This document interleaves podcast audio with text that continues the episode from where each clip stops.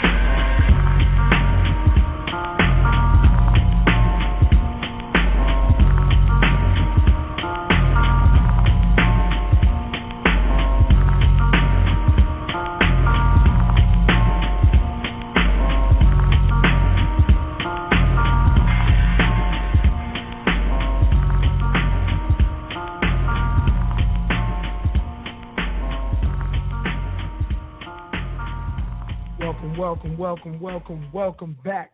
Another week of the KIRP radio show. Another week of me being a hoarse as usual, folks. My voice is gone. You guys know how it goes down. How it goes down.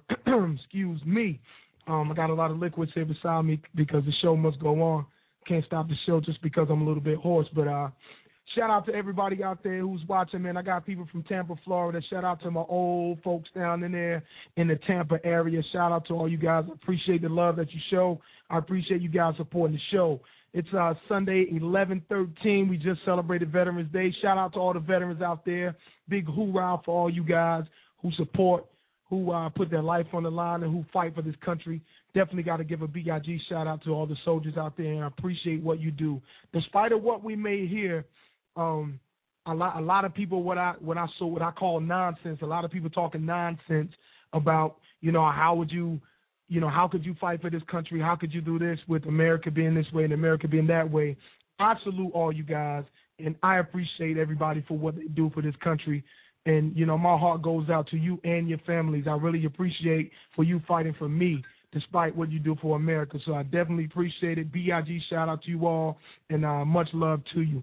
Also, got to give a shout out to my people out there from Concord, North Carolina, always showing us some love out there in Concord. I appreciate the love you guys show. Also coming through, giving us some love. All the people in Miami, Florida. I got we got a lot of Florida love coming through here tonight. So shout out to all my people from the Hip Hop Republican blog. I'm sorry, Hip Hop Conservative blog that always come through and listen to the show. And shout out to everybody out there who listening in Los Angeles and in Washington D.C. Wednesday nights at 8, 8 p.m. You guys know how we do. Um, moving right along, it's been a it's been a crazy, crazy, crazy week in the news.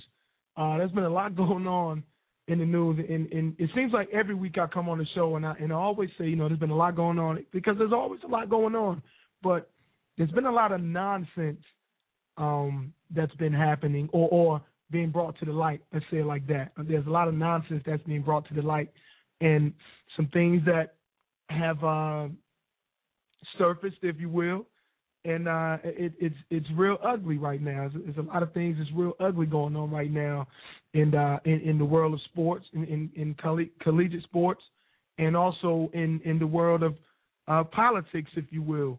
Um, Herman Cain, who who was the Republican nominee, conservative Herman Cain, let me say that, who was uh, pushing on who was pushing on the Republican ticket, has a lot of scandals that are that have come out. A lot of people talking sideways, and people have been popping. I, I saw one story that said a woman said that Herman Cain beat her with a turkey. Y'all should see the look on my face. I got that look. You know how like you turn your mouth to the side and you roll your eyes. I got one of those looks on my face. Said uh, uh Herman Cain to beat the woman with a turkey. But uh, there have also been some credible uh, accusations, if you will, if you want to call them credible. I, I would like to call them credible at this point, only because there have been some attorneys talking for these people. There've been there have been some money trails. That it, it, it's been a lot of facts um, that's been brought forward with you know with some of these claims. So I, I mean we'll we'll see what happens. Um, the biggest story to me is the Penn State, the Jerry Sandusky scandal, or Jerry Sandusky, or whatever you want to call him. Um, it's been that that's been the biggest thing to me that's been happening right now. That's been going on, and uh, man, I don't know if you guys read the grand jury report on what happened in in, in you know with Penn State, but I will say, man, it's it's you talk about bring tears to your tears your eyes, tears to your eyes. Let me tell you, um, it, it's it's absolutely, man, it, I can't believe it. You know, I, I can't believe some of the things that I've read in that grand jury report, and I, you know, it, it's just I'm at, I'm at a loss for words for for what I what I see, um, reading that grand jury report about Jerry Sandusky and, and you know being over there in Penn State and the things he's been doing for all these years, for all these years, the things that the man's been doing, um, right under the noses of other coaches, other staff members, other parents, other kids, and, and what may have you, man. So we're to talk about scandals when we come back right after Charlotte gives her report. Um, you know, we're to talk about some scandals. I want to know how you guys feel about the things that's been going on right now lately in politics and in sports right now. Um, you know, on, on my blog, it's called hiphopconservative.wordpress.com. I was talking about stop snitching right? And and and I just I only know one way to keep it, and that and that's just to keep it real. But uh, normally, when you 60 Minutes did a special on on on the quote unquote stop snitching movement, right? And that got me to thinking. I said, man, you know, when when you talk about snitching, and, and I've even said this, you know, it, it's only the black community that you're talking about or that you're talking to or that you're referring to. I mean, let's just keep it 100. You, you can call it what you like, but we're just talking about the urban community, the black community. When you start talking about stop snitching, I mean, that's where the term pretty much came from, you know, and, and that's who, when folks talk about stop snitching, that's who they've been relating to. But I can't agree with that. I, I'll say any longer. I can't agree with that any longer because a lot of things that that's been coming about in other white neighborhoods or the white communities or other communities other than the urban community. And it got me to thinking, I said, well, man, this this is crazy because, you know, you look at all these kids with the Penn State issue and and you know, I think there's a there's a disservice that's been done to those kids in neighborhoods outside of the black community because people are talking about stop snitching and they only refer to the black community. When people are being silent, and really that's what stop snitching is about, when people are being silent in other neighborhoods and other communities as well. So it's time that we put all the racial things to the side, and when we start talking about ridiculous terms, because you, you can go back to 60 Minutes, you know, when they did their special on this, and and come on, folks, we all know what we're talking about when we say stop snitching. I'm going to keep it real. We're talking about the urban community, but I'm here to tell you that we need to stand up and take care of our kids and do what's right in all communities. In all communities. Anyway, we're gonna we're gonna come back to that. I'm just gonna let that marinate. Right now, we're gonna bring Charlotte on, and she's gonna bring us Charlotte from Triad Super Savers, aka StretchingYourBudget.com. She always come through and give us um some tips on how to live frugal, how to save a couple dollars. Charlotte is on with us now. Charlotte, how you doing? Hey, how are you doing? Voice is gone, but I'm here. Again? Every week it's football. That's what does it to me. That's what do it to me. That's okay. At least it's for a good cause. It is for a good cause. You know, I, I get out there and get the yelling, man. I'm, I just I have flashbacks of when I was a kid, and I really want to play. You should see me, man. I'm running up and down the sidelines with them, and I'm I'm animated as ever, man. But you know, it, it's it's it's beautiful out there playing football or watching, not playing, but watching and coaching these kids. So I love it. That's awesome. I'm sure what they enjoy tips you having you out there too. Oh yeah, man. They love man. They love Coach Al, man. They they love me. They don't call me Coach P. They call me Coach Al. They love me out there. They tell me sometimes they get mad at me and get sick of me though because I'm always running my mouth about how to be responsible, how to look up when somebody's talking to you, or don't look down, or don't get upset.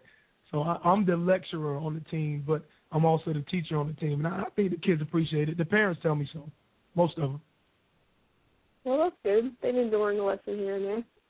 no doubt. So um, what do you got for us this uh this week? Well, um, in light of the upcoming biggest shopping day of the year, I thought I would discuss um, where you can get some of the best buys on the biggest items that you might be looking for this Christmas. Oh, bring. I'm gonna get. I'm gonna gain a couple pounds, so you can bring that information on. I got my pen ready. Let's go. I figured you might like this topic. Oh yeah. Well, um, you know, we've been doing a lot of research, stretching your budget, and trying to um, get all the Black Friday ads out to you guys. Um, I don't know if you have looked, but um, I just typed up the entire Walmart Black Friday ad on Friday, um, so you can see it typed or the actual copy um, of the ad. So you can, if you're visual like I am, you can look at it, or I have it grouped by when the sale starts and the items that are on sale. So if you prefer it that way, it might be a little bit easier for you to look at it. So, um, there's, you know, and I just posted the Target Black Friday ad, and sometimes it can be overwhelming. If you've never shopped Black Friday, um, it can be a little bit intimidating. But my husband and I absolutely love doing Black Friday shopping. It's just like a time where it's just me and him, and we get in the zone, and it's like game on. So, if you've never shopped Black Friday, I would say it's definitely something you should try if you enjoy, you know, getting out and doing that kind of thing.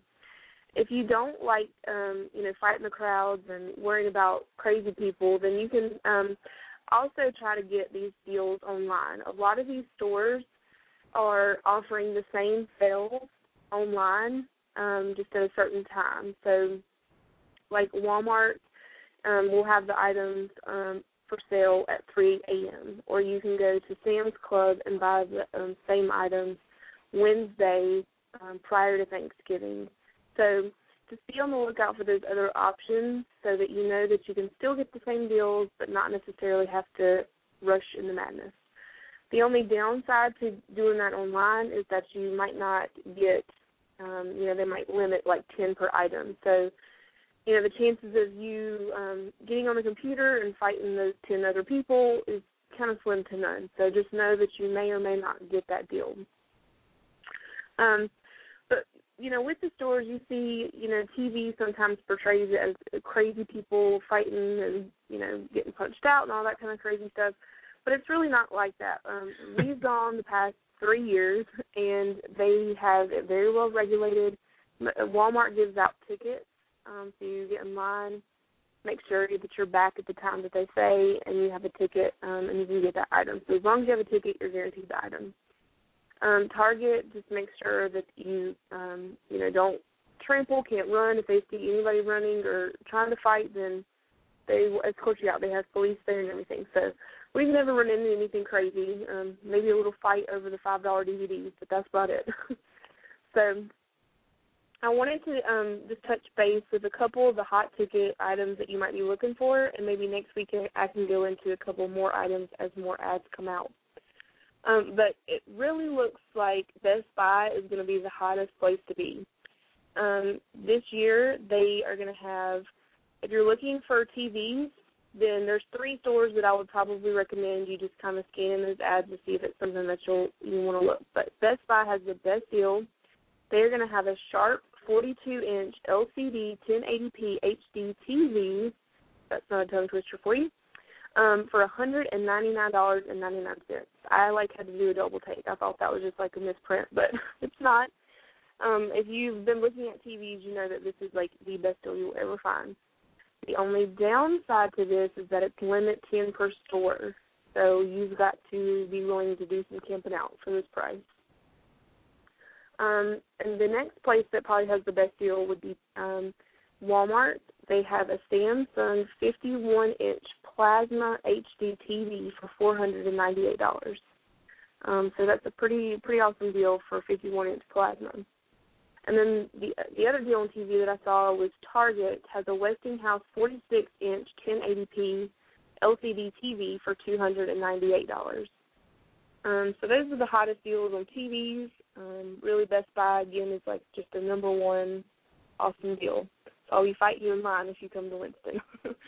um, the Blu-ray players, uh, that's that's always you know a hot ticket item. Again, the Best Buy has the best deal. Um, they have a Toshiba Wi-Fi Blu-ray player for thirty nine ninety nine. If you know anything about Wi-Fi Blu-ray players, that is a steal. Um, and those are going to be a limit of 20 per store. And then Walmart probably has the next next best deal with um, an LG Blu-ray player for um, $49. So those are the best deals that I saw on Blu-ray players. And um, I did another price comparison for laptops. I know that a lot of times people are looking for laptops this time of year. Um, so Best Buy again has the best deal with a Lenovo 15.6 inch laptop, and they have that for 179.99. Uh, and Walmart has the next best deal. They have a Compaq Presario 15.6 inch dual core laptop for 198. Um, so again, those are two really good deals on laptops. And then the last deal I saw was gaming. I know a lot of people um, have kids that are really into gaming systems and so the best deal that I saw was an Xbox 360 four gigabyte console for one thirty nine ninety nine. Again, that's at Best Buy. So Best Buy really looks like it's going to be the best place to be, but unfortunately they do have limits on those items. So um, you know, if, if you want to get these good deals, you need to get there super early. Best Buy will be starting these deals at 12 a.m. Friday morning um, so you can start lining up really as early as you'd like. um, and then Target as well will be starting at 12 a.m. And Walmart has their sales actually broken out into three different times. So you know you'll be need to look at the um, flyer which we have up again. But um, their toy, most of their toys and gaming systems and that type of thing will go on at 10 p.m. Thursday on Thanksgiving night and then they'll have most of their electronics at 12 a.m. and then uh, several other miscellaneous items will again be at 8 a.m. the next morning on Friday. So that's the best deals that I've seen so far on Black Friday. I, I like that TV deal, man. I, I could use an extra TV in this place, in this crib. Definitely. For 200 bucks, that's an awesome deal, especially for 1080p. oh man, but but see, people got to remember now. Don't don't go in debt just trying to That's shop true. because it's on sale, or you're end up with a house like the hoarders. You understand right. that? Just You don't those take hoarder shows? cards with you.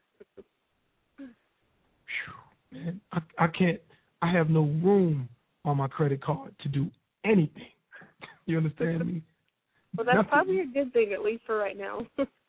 those are those are definitely some good tips, man. And you know, Thanksgiving is around the corner, and uh, we're gonna do a a food drive. There's a there's a foundation or an a, excuse me an organization that myself and my pal Rashad Woods we started called I, I Love Being a Black Father. And, and what we're gonna do, we're getting together in Greensboro, North Carolina, and uh, we're just gonna we're gonna hand out food for about five hours. You know, um, it's gonna be good be? home. That, that'll be on the twentieth, and uh, the location is tentative, so uh, be on the lookout. But we'll be posting that real soon. So I hope to see you out there, Charlotte. Definitely, I will put that up on my page as well. Yeah, I'll keep you um I'll keep you posted. We're still trying to figure out uh exactly where we want to do it. We have about three places, so we just want to make sure. I mean, it's pretty much confirmed, but we just want to make sure, and we should do that by Tuesday. So, you know, I'll let you know about that. And it's it's not only for homeless; it's for anybody who who just needs a good home cooked meal. You know what I mean? It's going to be good food, and uh, you know, so I, I challenge you know everybody spread the word. Tell your coworkers, you know, tell somebody you know that, that may need a good home cooked food, home cooked meal. Look for it on the website, and we'll have some of that stuff up here. We'll be broadcasting live also. Okay, great. Yeah, I'm going to um try to this week as well. Just speaking of Thanksgiving and, and giving back, that's something that we're really into as well. But um, I'm going to try to, you know, do a little price comparison for at least our local grocery stores and Mhm. some of the national, like Walmart and Target, prices on your staple things like um, stuffing and boxed potatoes, gravy, that kind of thing, things that you need for Thanksgiving meals. And so, you know, hopefully by us showing you the best deals, you can just easily go and get these items to be able to give more to people than to just trying to go and spend full price on items and feel like, you know, it's kind of like a burden because sometimes people don't have a lot of money and they do want to give back. So, you know, hopefully with, you know, a couple saving tips, you know, you might be able to give more to people and it and not be a burden. So No doubt, we got to try to keep some of this cash that we're making, man. You know what I mean? right. Charlotte, I appreciate you coming through as as usual. Always dropping some good advice and giving us some good information, man. I appreciate you, and, and thanks for coming through. Thank you. You're so welcome. All right, so you listen to the you're listening to the KIRP Radio Show with Pudgy. Just had Charlotte on from Triad Super Savers. We have to go to a commercial. We'll be right back here in just a second. Don't forget the second half. We got my man Dan Forest is going to be on the air. We're going to come back. We're going to take a couple calls and we're going to talk about this Penn State stuff, man. You know, Penn State is they going crazy out there. Jerry Sandusky, man, they need to chop your meat off.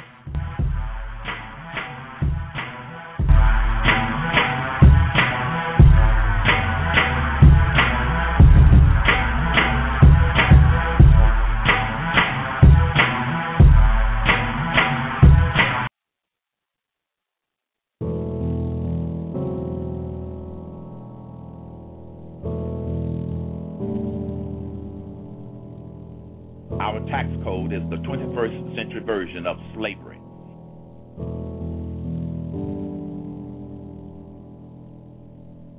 The IRS has become the overseer of the American people.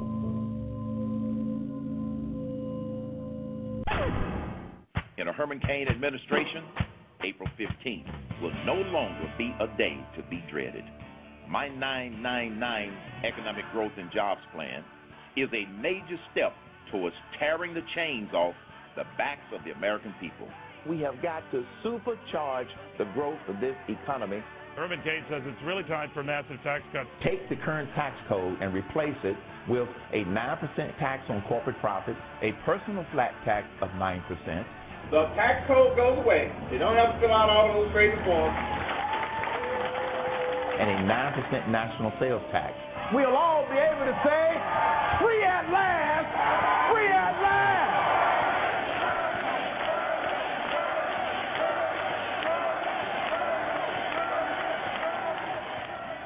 We will replace oppression with prosperity.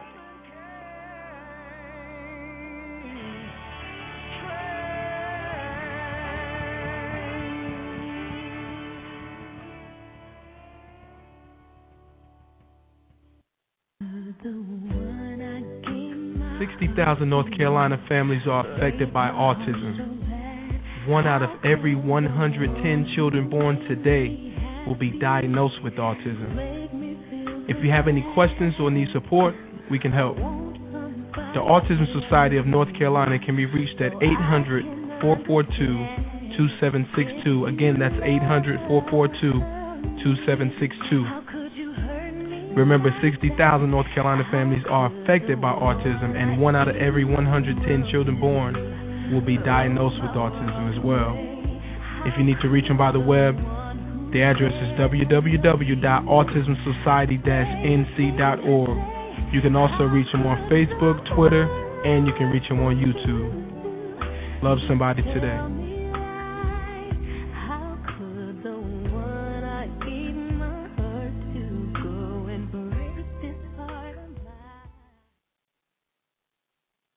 Sound Chew, the number one online music tournament, encompasses seven different genres, including hip hop, R&B, country, reggae, reggaeton, pop, rock, and gospel. Music artists, log on to SoundChew.com to compete for a chance to have exclusive access to music listeners across the globe. Build relationships with other music artists and music professionals, plus maximize your exposure and gain worldwide attention. Music listeners, log on now to enjoy new music from up and coming artists. Then Vote for the songs you like best to ensure that your favorite artist wins. Also, check out the latest in music news. Music execs and producers scout music talent to find your next big star. Musicians and voters, sign up for SoundChew today. That's www.soundchew.com. S O U N D C H E W. Once again, that's www.soundchew.com, the number one online music tournament.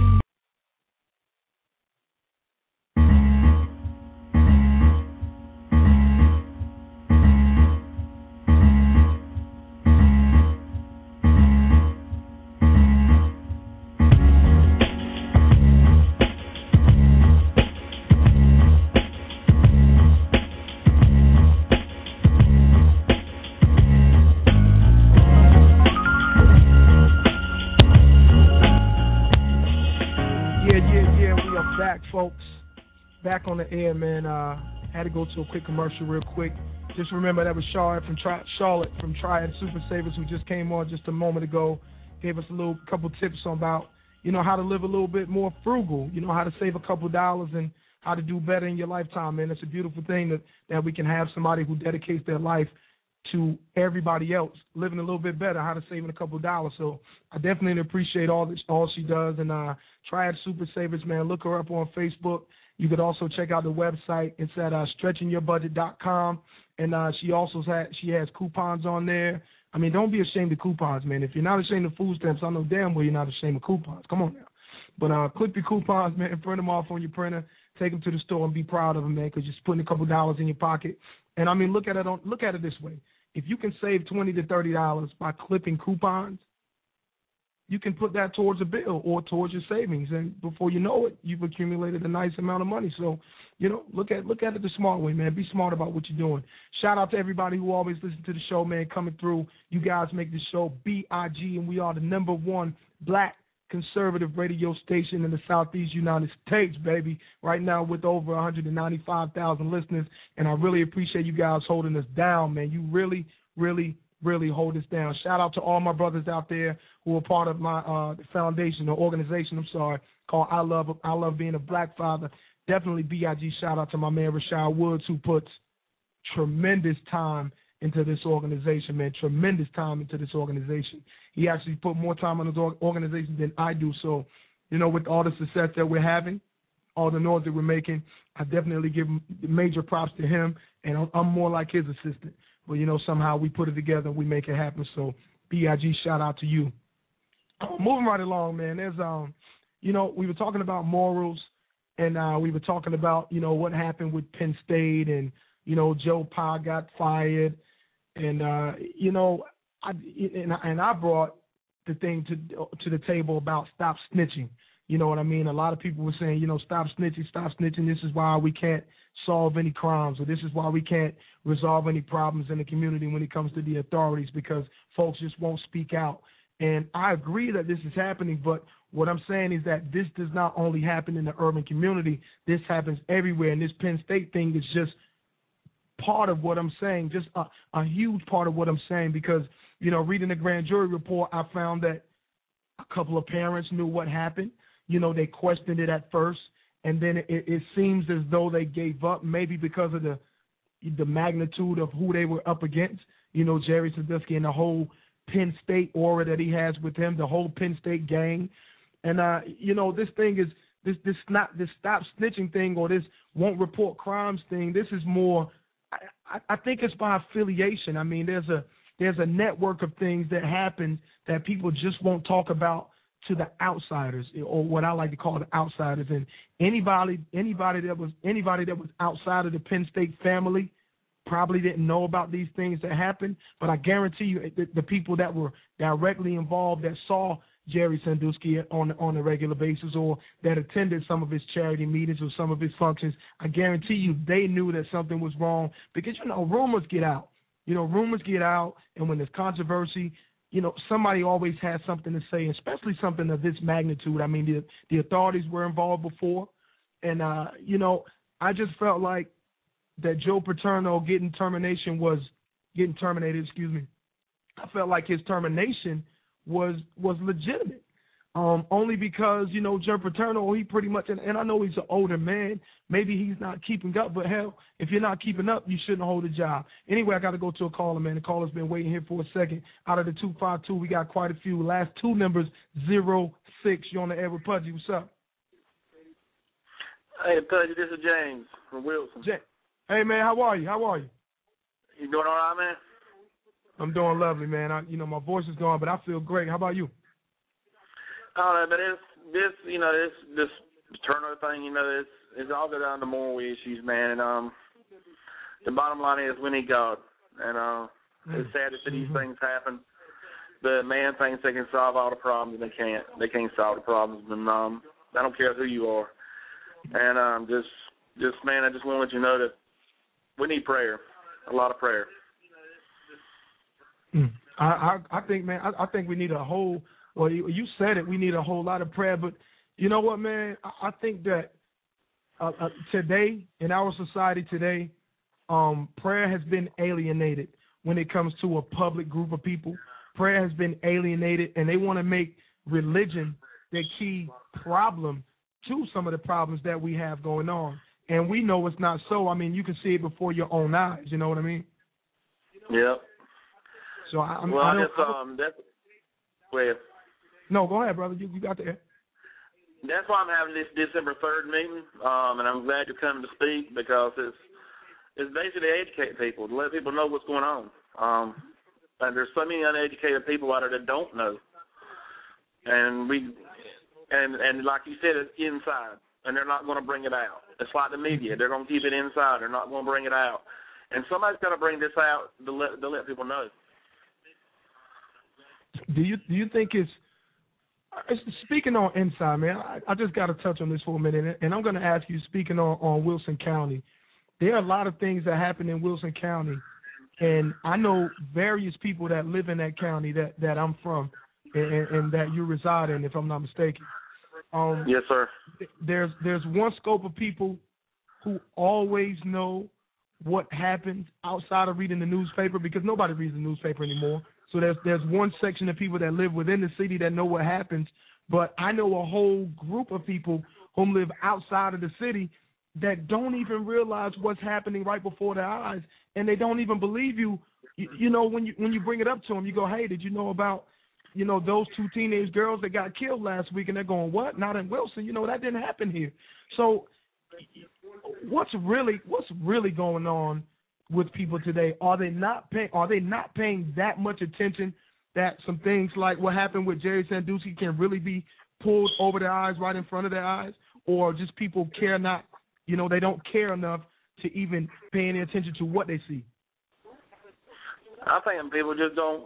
I think we're getting a complacent society where people are, well, they ain't got to do with me. I'm not going to be involved in it, and and, and it just it really hurt breaks my heart to see that. But I really I do a lot of witnessing and telling people about I'm a political Christian activist, mm-hmm. and people don't want to hear what I got to say, and um so it's it's scary, but I think people have a complacent mind. They don't want to they don't want to know uh, unless I know the better off I am. I don't want to know this. Mhm. Wow. I, I've heard I've had people tell me that uh they say, you know what, man, is, is not, you know, when we're speaking on politics, and I start talking about politics and the history of politics and why they should vote. I have people tell me, man, you know what? Well, there's nothing I can do about it, whether I vote or not. Why do why do, don't people really want to know what's going on in front of them? Why, why what's the biggest to you, what's the biggest excuse that you hear, or, or what do you think the reason is for that? Why people just don't want to understand what's going on? Um, that's a hard one to answer. Um, uh, like I said, it's probably complacent attitude. It's probably um a reprobate mind. Um, they just don't want to know, or it's they just don't care. And that's the, and it don't care really scares me. But um, because when I when it, when the bag the bottom falls out of the bag, we're all in trouble. But uh, Amen. not we're all. Let me take that back. If you're born again and love the Lord, you're not in trouble. but um, yeah. but the ones that don't know God, you're in trouble, and you better be ready. Hmm. But um, I really don't have a good answer for that because people are so complicated. Well, you know what? We gotta we we gotta get together, and, and and you know I'll be there on December the third, and I'm gonna say my piece. And uh, it, you know, if you don't mind, I got a couple of other things that I like to address to people, and I may piss some people off, but that's what I'm good at out here.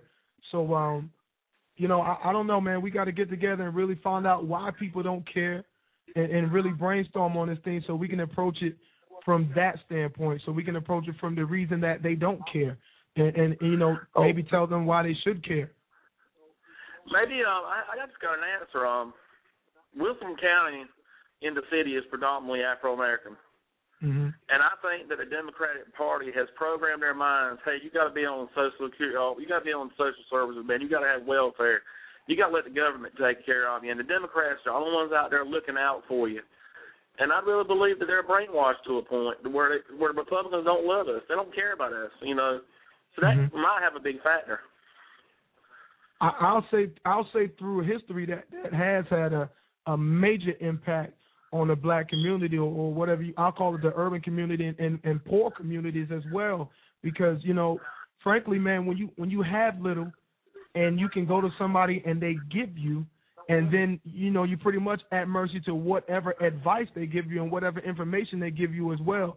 So I can paint the picture when I give you the house or when I give you anything. But if I'm not giving you anything but information, I can't paint the picture. And frankly, you probably don't want to hear what I have to say. Yep. Well, I'm, I'm a big fan of Star Parker. Ain't that ain't that her name? Yeah, Star Parker. Yeah. Star. Shout out to Star. I'm a big I'm a big fan of hers. Um, I like where she stands. Star's a she's a she's a very controversial person, but she speaks the truth, man. Uh, for, for what I know, it, you know, from what for what I know it to be worth. So, you know, Big shout out to Star, man, and, and shout out to you for bringing her about too. Yeah, I see I see you know what's going on. If you brought Star Parker, that means you're paying attention, brother. Yes, sir. I I know I know a lot more I can tell you, but I just want to go into detail to radio and scare everybody. So you gotta give it nuggets, you know. Um, but that's why I've got you, man. We're going to educate the people. We're going to bring it out to them. And if you want, if you do offend some people, I don't care about that because the people need to know the truth. As long as it's the truth, the offense ain't there. You know, it's the truth. I don't. And I that's never what I'm out for. I never. I never intend to intend to defend. You know, to get people upset or, or you know, make them feel rough around the collar or uneasy. But sometimes those are the best lesson learned, man. So you know, it is what it is. I appreciate you calling through, man. And I will definitely see you real soon, James. I'm gonna see. I'm looking toward Kevin Daniels being there too, and Don Watson and all. But I got a special treat for you. But I'll tell you when you get here. It's a special right, for handicapped good. girl, but you'll hear about it later. Okay, well, well, be in touch, man. Be blessed. Thanks. Yeah, thanks, sir. Bye bye. Goodbye. So yeah, that was that was uh Wilson NC in the house, man, calling, giving us his perspective on things, and you know, to sum it up for you, you know, to folks who maybe had just started listening, he just, frankly, he said we need prayer. Um, I gotta agree with that, and I, I think we need a lot of prayer today. You know what I mean? I, I think we need a lot of attention. I think we need a lot of education, but uh, I don't even. I, I'm- still, you know, I'm still battling this this this battling this Penn State thing because, you know, when you start talking about morals and you start talking about obligations and and if you put the two together, um, it, it, it makes you wonder, you know, do people really care enough to push the envelope for right anymore? Do you know? Will someone make themselves uncomfortable, or or will you lose a friend because you need to do the right thing? And and you know, for what I see out here now in public, I don't see a lot of people challenging their friends and going, you know what, man, that's wrong. Um, I'm sorry, man, I got a rat on you. No, that's not right. Blah, blah, blah. That doesn't happen a lot. And, and frankly, You know, when you got a friend, and, and friends are very limited, by the way. So when you do have a friend, you get to learn the things that the friends do that nobody else knows. You know what I mean? So how many people, and, and you, you really got to check yourself on this. How many people really have it in their bones to know that their friend is doing something wrong, extremely wrong, and will tell their friend that they're wrong, and also call the authorities on their friends? I don't think, I don't even know if I have it, but when it comes to something like child abuse, rape, I, I think I, I gotta say that I could call the authorities on that. I, I pretty much know that I could call the authorities on that. Some other things, I don't know if I could do that. I, and, and and and a lot of people aren't really honest if they really get down to it. If it, when it really comes down to it, I don't believe people are honest enough, you know, with themselves and say, hey, you know what? If I know a friend who's I don't know, uh, selling painkillers or taking too many painkillers. I, I can't see myself reporting them or or actually calling the authorities. I don't know. Will you guys be the judge? We got to go to commercial and we'll be right back. Don't forget in the nine o'clock hour, folks.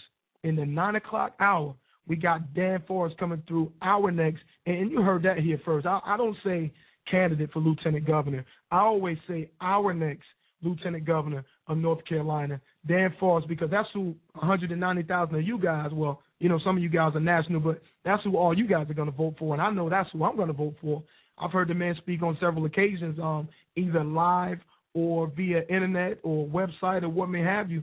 And uh, I like what the man's got to say. I like what he's got to offer. I like that he comes out and he educates folks on the facts, what it takes to be a lieutenant governor, and what he intends to do.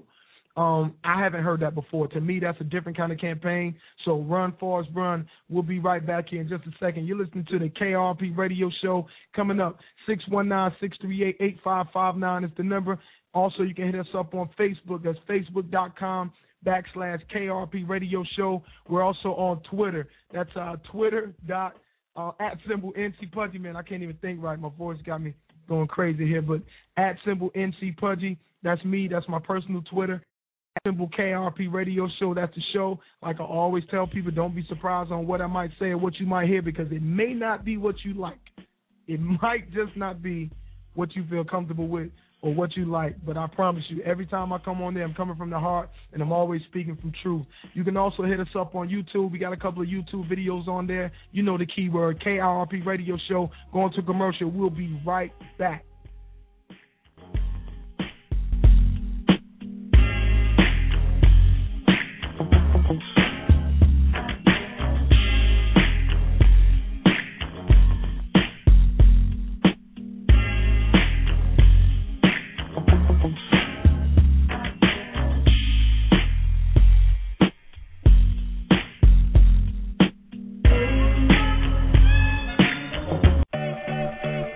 Garage full of old junk?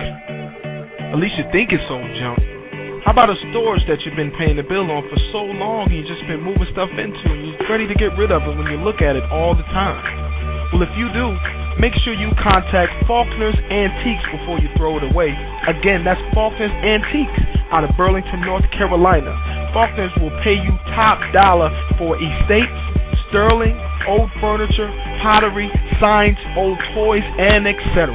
Faulkner's Antiques, they specialize in some of the most prolific antiques in this part of Eastern North Carolina or the USA.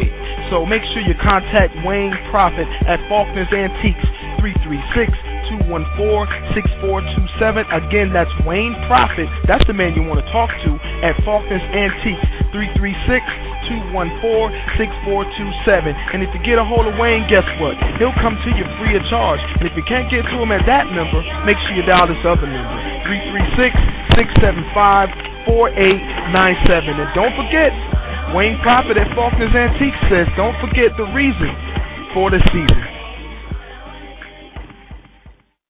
For all your trucking needs, make sure you contact Allen's Trucking LLC. That's Allen's Trucking LLC, owner Brian Allen and BA Welding Incorporated. For all your trucking or your welding needs or transportation needs across the country, make sure you contact Allen's Trucking LLC out of Winston-Salem, North Carolina. Their number is 919 426 5455. Again, 919 426 5455. If you have transportation needs and you need to get your equipment there on time, make sure you contact Allen's Trucking LLC.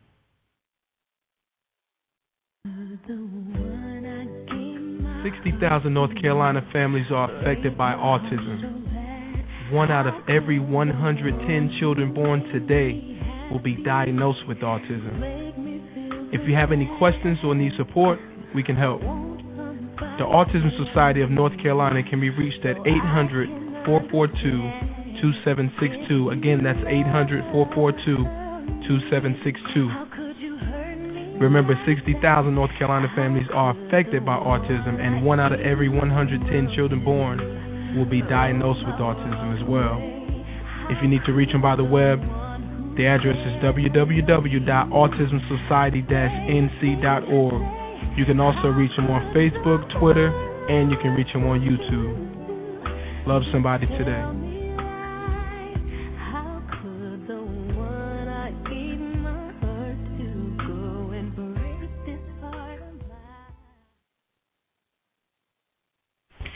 Chew, the number one online music tournament, encompasses seven different genres, including hip hop, R&B, country, reggae, reggaeton, pop, rock, and gospel. Music artists, log on to SoundChew.com to compete for a chance to have exclusive access to music listeners across the globe. Build relationships with other music artists and music professionals, plus maximize your exposure and gain worldwide attention. Music listeners, log on now to enjoy new music from up and coming artists. Then Vote for the songs you like best to ensure that your favorite artist wins. Also, check out the latest in music news. Music execs and producers scout music talent to find your next big star.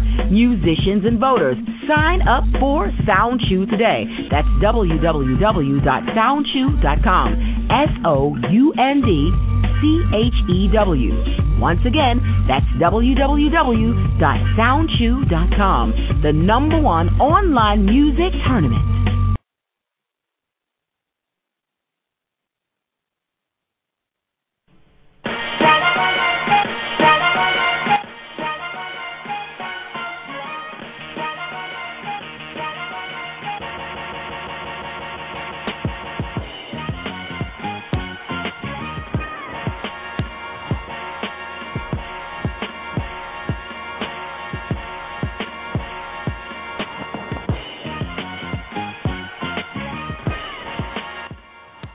Another week in sports, folks. The NBA still can't get it done, but the college is definitely doing it right. As North Carolina battled Michigan State Spartans, they had honorary honorary captains this week, man. James Worthy and Magic Johnson actually came out, and they were the honorary captains for both squads. Um, they played on a battleship, folks. On a battleship. Imagine that. Can you imagine playing basketball, an NCAA game, on a battleship? It was crazy, man. If you didn't catch that game, you missed a good one. Check it out. Maybe you can find it somewhere. But moving right along, man, to people who are playing right now, the New England Patriots are up three to zero on the Jets.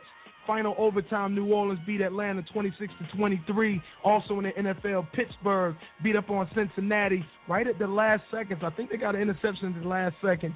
Um, Cincinnati was doing pretty good, but Pittsburgh prevailed 24 to 17. St. Louis just clips Cleveland 13 to 12 as Dallas, and I hear all the Dallas fans got so much to say all of a sudden, and that's why I lost my voice, right? Because I've been arguing with that. Okay, anyway, Dallas 44, Buffalo 7, as Buffalo can never beat the Dallas Cowboys.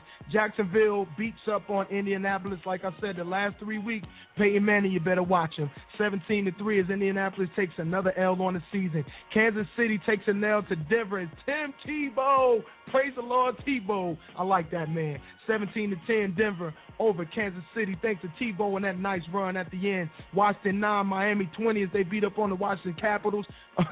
the Washington Capital Redskins. Arizona 21 over Philly. Philly with the big disappointing year. Mike uh, uh, Mike Vick and the Dog Pound 21 to 17. I'm sorry, folks. I got a, I got a letter from somebody talking about me saying Mike Vick and the Dog Pound. But anyway, Mike Vick and the Dog Pound, root, root, root, they take another L, 21 to 17 as Arizona beats up on them. Houston 37, Tampa Bay 9, Tennessee 30, Carolina 3. Moving right along, Seattle 22, Baltimore 17, Chicago beats up on Detroit, and I knew it was a fluke, 37 to 13. San Francisco, folks. San Francisco is for real this year. 27 to 20 over the Giants. Eli tried. Defense held it down in the end. Turnover on down. San Francisco is the winner. Oakland 24, San Diego 17, and our Monday night game, 8:30 on ESPN. Green Bay versus Minnesota, which is always, always, always a great game. They always play their hearts out. A legendary rival. Folks, it, that's going to be a good game, so make sure you check that out. 8:30 on ESPN. This sports report was brought to you by Sound Chew, the number one online music tournament, encompasses seven different genres, including hip hop, R&B, country, reggae, reggaeton, pop, rock, and gospel. Music artists, log on to SoundChew.com to compete for a chance to have exclusive access to music listeners across the globe. Build relationships with other music artists and music professionals, plus maximize your exposure and gain worldwide attention. Music listeners, log on now to enjoy new music from up and coming artists. Then Vote for the songs you like best to ensure that your favorite artist wins. Also, check out the latest in music news. Music execs and producers scout music talent to find your next big star. Musicians and voters, sign up for SoundChew today. That's www.soundchew.com. S O U N D C H E W. Once again, that's www.soundchew.com, the number one online music tournament.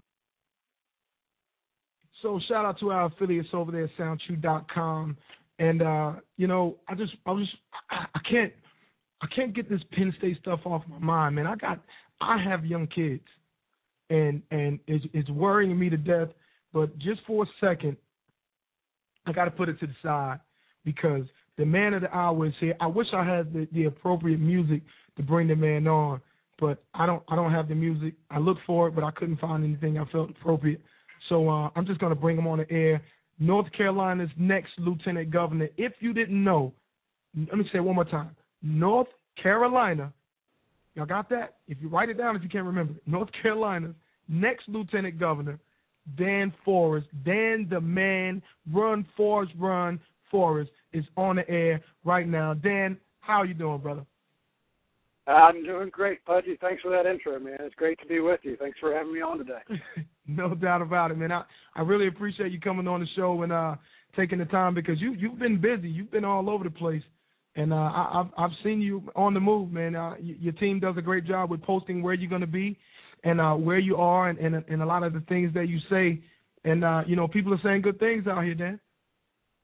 Well, I appreciate it. You know, we're working hard. We we said from the beginning when we got in Pudgy that nobody was out going to outwork us on the campaign trail, and we're out there 16, 18, 20 hours a day, every day. You know, three, four, five events a day, and we're burning up the road. I'm uh, actually uh, on the road right now. I'm sitting in my uh, in my car. We got about 330,000 miles on this thing, so we do about 10,000 miles a month. Meet as many people as we can, and as you know, uh, it's not enough. You know, you can't meet enough Mhm. people fast enough. Well, you know what? There's a there's a big vacant sign in Raleigh. there's a big vacant. Nobody's home. This place needs. That's what we need to do. We need you to occupy Raleigh. That'll work for us right there. there you go. We There we can get You're right. in there. You know, Oc- that's right. Occupying the job at lieutenant governor, I will be happy.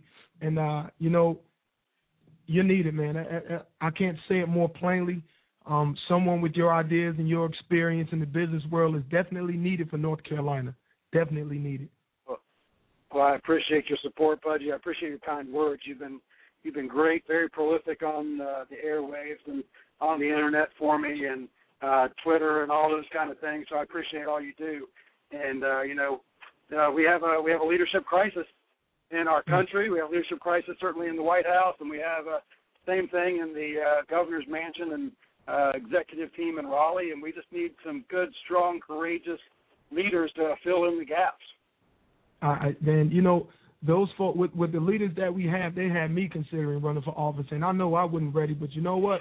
I got more common sense than a lot of those folks, and and, and definitely a lot Right. more business experience and a lot of business sense. So you know, I even thought about running for something. you know.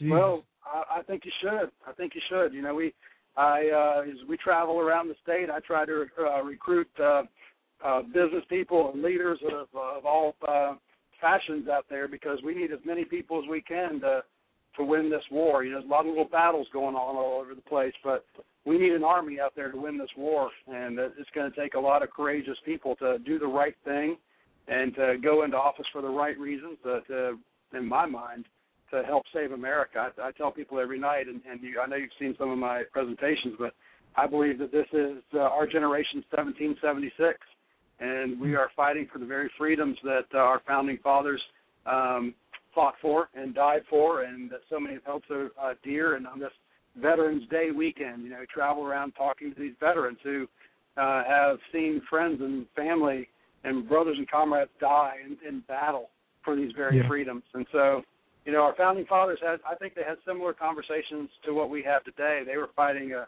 a tyranny overseas, though, and we're fighting a tyranny here within. And uh, Hmm. so we have a we have a real battle on our hands. Absolutely. Um, let, let me. I just I just want to start from the beginning for a lot of folks who don't know you or know about you, who will know about you, and who's going to vote for you. Um, I just want to ask you, what made you just you know come to the conclusion that hey, I'm going to run for lieutenant governor? What what was the deciding factor for you? What made it made you finally say, hey, I'm going to do this? Well, you know, something that was uh, not lieutenant governor, but getting into uh, public service and political office, and and doing something to fight the the battle that we're up against now. I, mean, I, I could certainly see the leadership gap, and I just really felt burdened by the challenges that our country and our state are facing, and that burden wouldn't go away. And so I just really felt called to to step in. I'm I'm an architect. That's my background. Uh, I was a senior partner and office president with the state's largest architecture firm, and uh, met with my wife. We talked and prayed about the situation, and we decided really uh, in a very short period of time to leave that job behind. So I left my salary, I left my benefits and uh, bonuses and all that kind of stuff behind in the middle of a recession. A lot of people thought I was crazy, maybe it is, but uh, you know, it's a, I think it's the thing that I had to do to step in to you know to let everybody know that we're really serious about this and uh so this is our sacrifice for this time in our lives from you know my wife and my kids we have four kids we uh we live in Raleigh and um uh you know our kids know the sacrifice my wife knows it as well she you know um she's made a big sacrifice to do this too and but we know this is what we have to do That that's a heck of a sacrifice. Let me tell you. I know it, you- you have to be a little bit crazy to run for office anyway. I kind of feel like That's you have to be a little bit unconventional and a little bit crazy anyway to feel that hey, I can make a difference here. And I, I think that little bit of craziness is needed, and, and I'm glad that you have it, someone of your magnitude. Um, how how how difficult was it convincing your wife? And, and I know you said you guys prayed on it, but you know how difficult was it in the natural convincing her that hey, baby, this is what I need to do, or did she push you maybe? Uh, no, you know, we made the decision together. She's great. I mean, I have the world's aw- most awesome wife, and uh, she was great. She she did not hesitate one bit. She knew that uh, this is what I was called to do, and in a lot of ways, this is uh, you know what the Lord's prepared me to do throughout my life. And so I think that for one, Pudgy, I think the people are just craving and hungering somebody to get out and just speak the truth boldly to them, and uh, that's hard for people that are career politicians to do. You know they uh really they start to like their job. They start to get institutionalized by their job. And oftentimes they don't want to leave. But you know i don't need this job i'm a businessman that's my background and i could go Mhm. back to doing that in a heartbeat and uh so i'm going to get out and i'm going to say what i believe and i'm going to do what i believe is best for north carolina and uh let the chips fall where they may in that regard and you know we're just going to like i said we're going to work hard we're going to do our best and at the end of the day we're not going to have any regrets I hear that, man, and, I, and I'm, I'm glad you guys feel that way too. That that's definitely more than what we needed too. People who just will lay it all on the line and say, you know what, let's do what's necessary. Um, I, I think that's a big part of the problem in North Carolina is that we don't have people who are willing to cross party lines and say, you know what, let's do what needs to be done for the people um, instead of what what needs to be done for our political party. And uh, you know, Right. to me, that's been one of the greatest failures of Bev Perdue. With all due respect to her, um, I just can't see where she's drew the line in the sand and say, you know what, I'm not going to do this because this doesn't work for North Carolina. So we definitely need folks who can who can who can make those type of decisions and get the job done. So you know, more power to you guys, I, and I appreciate it. Um, let let me also ask you, Dan, how, how what are some of the challenges that you're facing um, since you've been on your campaign trail? Uh, yeah, well, number one, Budge, is you uh, you know you just can't meet enough people to win an election just by you know meeting folks one on one. We're out building a really strong uh, grassroots campaign. We're building campaign managers in in every county. We are um, we're uh, building a uh, a network of homeschool families. We're a homeschool family as well, so we're reaching out into that community. Um, we're building a network with the churches around the state, so we're reaching out there as well. But you can't uh, one-on-one individually speak to enough people to get to election time wins. You have to raise money uh, to get on the airwaves. You have to raise money to be able to do some print media, direct mail, all that kind of stuff. So we spend a significant amount of our time out uh, raising funds and traveling around the state. That's just the way politics works. And we speak, you know, several times a day sometimes. And so we're we're a combination of both. Uh, they're they're just typical challenges uh, of campaign. You know, people are in tough times right now very tough yeah. economic times all over America, but certainly in North Carolina. And um, so uh, that is a great challenge. You know, how do, how do you um, do all the things you need to do for a lieutenant governor's race that is still has to reach the exact same amount of people as a governor's race? You just happen to be a lot more under the radar. That's probably the, the greatest challenge we have. Mm, being being under the radar. Do you, have any other? Are there any other challenges out there right now? And, and you don't you don't have to name any names. We're not even going to do that on this show. We don't name names, but are there any other challenges out there that are actually worthy? Uh, we have a we have a competitor from uh, Wake County. He's a uh, county commissioner up there. His name's Tony Gurley, and um, you know we uh, we go head to head with Tony all the time. You have till uh, February to um, to file for this race or any other race for that matter. So anybody could get in at any time. But you know, we are, like I said, we we believe we will win with boots on the ground, uh, kind of the good old-fashioned way of campaigning. And um, mm-hmm. so we're trying to identify who our supporters are around the state and get them to the polls and get them to vote for us. We believe that's how we're going to win.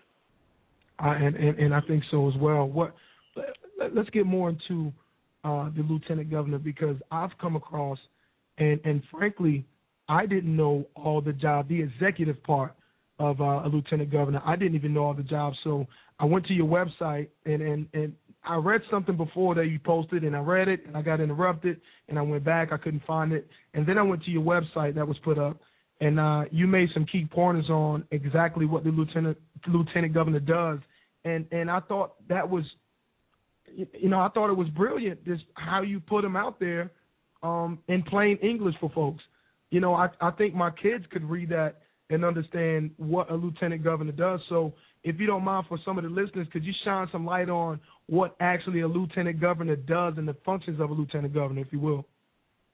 I, I uh, I'd be glad to do that. I think it's one. I think it's real important that when you're, uh, you know, watching a somebody that's running for political office speak, that you understand what their real uh, job responsibilities are and uh, what falls within the purview of their their specific office because so many mm-hmm. politicians go out and uh, talk around so many issues and say they're going to do everything when really they don't have the responsibility or the authority to do that. And so I want to I want to educate people as to the role of lieutenant governor because I think it is an important role, and uh, let them know specifically what we're going to do. And uh, just for a plug, uh, www.danforest.com. You can go to our website. Uh, there's information out there, including a video that we did uh, about the role of lieutenant governor, so you can see that. But in a nutshell, Pudgy, the uh, lieutenant governor is similar to the role of vice president, in that if something ever happened uh, to the governor, the lieutenant governor assumes the role of governor. It's happened five times in the history of our state, and it could happen again, God forbid, but it could. And so, you know, when you're uh, meeting somebody that's running for lieutenant governor, you need to ask yourself, is this person capable and ready to lead our state? Uh, he also presides over the Senate, similar to what the uh, vice president does at the national level, and casts a tie-breaking vote in case of indecision. Uh, governor Beverly Perdue, when she was lieutenant governor, cast a tie-breaking vote for the lottery, and that's why we have government-controlled legalized gambling in North Carolina. It's also the only position in North Carolina that is both legislative and executive at the same time. And uh, as an architect, uh, you know, architects, well, we are visionaries, we're planners, we're problem solvers, and I mm-hmm. look forward to working with the executive and legislative team to craft a long-term vision for the state of North Carolina. I think that's something that's missing in politics is looking down the road uh, 10, 20, 30, 40, 50 years and saying, what are we going to be? Who are we going to be as North Carolinians, and how are we going to differentiate ourselves from the rest of the country? How are we going to set ourselves apart and be this uh, shining city on a hill, if you will? Uh, Lieutenant Governor also is a member of the North Carolina Council of State, and that is the executive body that's elected by popular vote uh, by the people of North Carolina. So that's not the governor's cabinet, but it's elected by popular vote. So that includes the governor and the lieutenant governor, the secretary of state, attorney general, and then all the commissioners, agriculture, labor, uh, so forth. And uh, that's that's those are important roles, and so people don't need to overlook those. You need to spend some time studying who these candidates are and uh, make sure you're voting the right direction.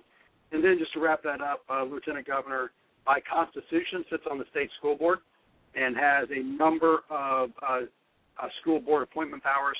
He also sits on the North Carolina Board of Community Colleges, sits on the State Economic Development Board, and has a number of appointment powers there, and then has some law enforcement um, powers as well. So the three things that we talk about for Lieutenant Governor are education, job creation, and immigration, because uh, those are three things that can fall under the responsibilities of the Lieutenant Governor, regardless who the governor is and regardless who the General Assembly is. Wow.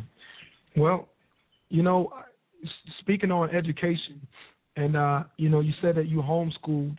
Um, I, this is personal to me because you know my wife and I we were also talking about homeschooling ourselves, and and we have four kids here in the house, and uh, how do you feel?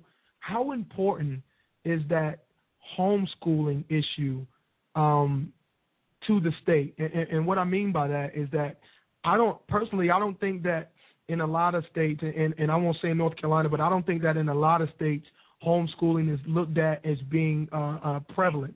You know what I mean? Uh, charter schools aren't looked yeah. at as being prevalent. Um, what do you think about that? Uh, well, you know, we are we're blessed to have the ability to do it. My wife you know, stays home with the kids. We're blessed to have that. You know, we've been doing that for 15 years now. Uh, mm-hmm. So that's been a real gift to us. Not every family has that ability, for one, but it's another uh, one of those options of, of school choice. You know, parents to have the op- opportunity to say, "This is how I want to educate my kids. These are the things I want to teach them. This is the type of curriculum I want to teach them. The types of values I want to teach them." So that's one option and a, and a series of options available out there. But North Carolina is a large homeschooling state because it's very easy to homeschool here. We have over 45,000 homeschool families wow. in North Carolina. And so there's a, a lot of people that do homeschool here and uh, choose to homeschool. Uh, but I also think, Pudgy, that there's a lot of families that wouldn't be homeschooling uh, wouldn't be their first choice if the schools were doing the things that those parents wanted them to do, teaching mm-hmm. them the mm-hmm. values that they want to teach them at home, teaching them history, teaching them math, teaching them how to read. Because so many of our kids go through school now and uh, they go into college and they have to take remedial reading and remedial math classes in college, at college level. So we spend three million dollars a year at the college level teaching our kids remedial classes and that's just not right. And you know, we are blessed to be able to do this and teach our kids this way, but think of how many kids are just being left behind every year because we're not teaching them appropriately in our schools. And that's just not right. Every every parent, every kid should have the opportunity for an excellent education in this day and age. And modern technology we have, there is no reason they shouldn't be able to do that. That's something I want to fight for as lieutenant governor is making sure that these kids really do have opportunities. We need to stop sound bites. We need to stop talking, um, uh, lifting up education and doing nothing about it. We're ranked 41st in the nation in mm-hmm. K-12 education. Mm-hmm. We've had multiple education governors, including the one we have right now. Uh, it's uh, multiple education lieutenant governors, including the one we have right now, and we're 41st, and that's just not good enough. I, you know that, and that's what I meant in my early comment by folks not making a, a decision uh, on saying, "Hey, I'm going to do what's right for North Carolina," versus what my party is saying doing. I, I just, man, that pisses me off to have someone who's an educational uh, uh, uh, governor and just won't do right when it comes to education. I, I I don't get it. Right now, let, let me ask you about this, Dan. Right now, um, the lottery. You know, I've I've been reading some things about what Cherokee wants to bring live card games to the to the Cherokee Indian Reservation over there, and the possibility if that happens that uh uh the, on the Pembroke side that they would possibly have uh, the rights to do the same thing if that were to go through. Um, where do you stand with the lottery in North Carolina? Has that really helped North Carolina, and, and where are the funds going? Uh, well, it's just a numbers game, Pudge. You know, they call it the North Carolina Education Lottery. Uh, they ended up just moving a bunch of numbers around. One, they robbed the lottery multiple times to put money into the general fund instead of going into education. Money that was uh, coming from other places, other sources to fund education previously was taken out of those sources, and then you know they said they were going to use the lottery money to fund those sources. And uh, so it, it's just all it's just a numbers game. You know, you put anything in the hands of government, they're going to move funds around to to suit their needs. Um, you know, if the people of North Carolina wanted legalized gambling and they want to vote for it, by all means, get it out of the hands of government. Allow private industry to do it because the government's just going to ruin it. But I think, you know, personally, I, I know I don't think this. I know what ha- what's happened with with this. It's a, it is a tax on the poor, and uh, you know, if people have the means to uh, play the lottery and they that's what they choose to do, their you know their um, their morality allows them to do that, then then go do it. Uh, but the the three poorest counties in North Carolina are the three top revenue generating counties for the lottery. And so that's Yeah. a that's a that paints a picture for you right there. Know. Wow, the truth, the proof is in the pudding, whether they like it or not. But I think folks, uh, they just don't choose to look at what's actual, uh, uh, factual information that's out there. And uh, you know, when you put out things like that, you know, folks can go Google like they do today. They can Google it, and it's actually out there. But I think the the, Yeah. the biggest problem is that uh, the information has to get out there first. You know what I mean? Because when you hear it just from one side, it's it's always one sided. So it's refreshing to hear someone like yourself to, to put information out there that folks can share, that they can Google and find out for themselves, you know, rather than being told um, from the outside and not believing it. A credible source, if you will. So that's that's beautiful That's to me. right. I'm careful with my facts. You know, I, I did a lot of research. I search all, you know, both sides of the issue. I, if something doesn't uh, jive on one side or the other, then I don't, I don't talk about it. I don't lift it up. 'Cause if I'm not sure, I'm just not going to talk about it if it's not a fact. So I'm very careful with all that. I'll always use the most conservative numbers uh, rather than the higher numbers to make them look good because they usually speak a pretty, tell a pretty loud story by themselves. Um, so if anybody ever hears me saying something they don't believe is true, please challenge me on it. I'll uh, show them my sources. We'll we'll discuss it and we'll talk about uh, you know how I can correct something if, if it's not. I, I certainly don't want any bad information going on out there, and I think all my facts are straight up. That that's. That's good to know too. That that you're willing to come to the table and let's talk about it. That's something you don't hear from um, politicians in large part. Uh, it seems that a lot of people are will escape the questions from the citizens and just answer partially what the media asks. so I've seen that at several press conferences anyway. But then um, North Carolina right now is is is what I like to call and what a lot of people refer to refer to as a battleground state. And uh, you know, I, I had a personal issue about the implementation of voter IDs, um, and, and which is just to break it down for folks that you had to present your ID to vote. Um, personally, I didn't see anything wrong with that. Um, I feel like if you don't have an ID, I don't know how you would acquire a job, a driver's license, and and God knows whatever else you need your ID for. Um, where do we stand with that? Is, is there anything still on the table with that, or or what's your personal feelings towards that also? Uh, well, the first question uh, is still on the table. Yes, it's still on the table. Um, Speaker Tillis and the uh, Republican leadership in the General Assembly will keep it on the table. And um, if they have an opportunity to vote on it again, they think they have the votes. They will they will try to push that through. They're about five votes short. They've been about five votes short every time they've tried to to bring it uh, back to the floor.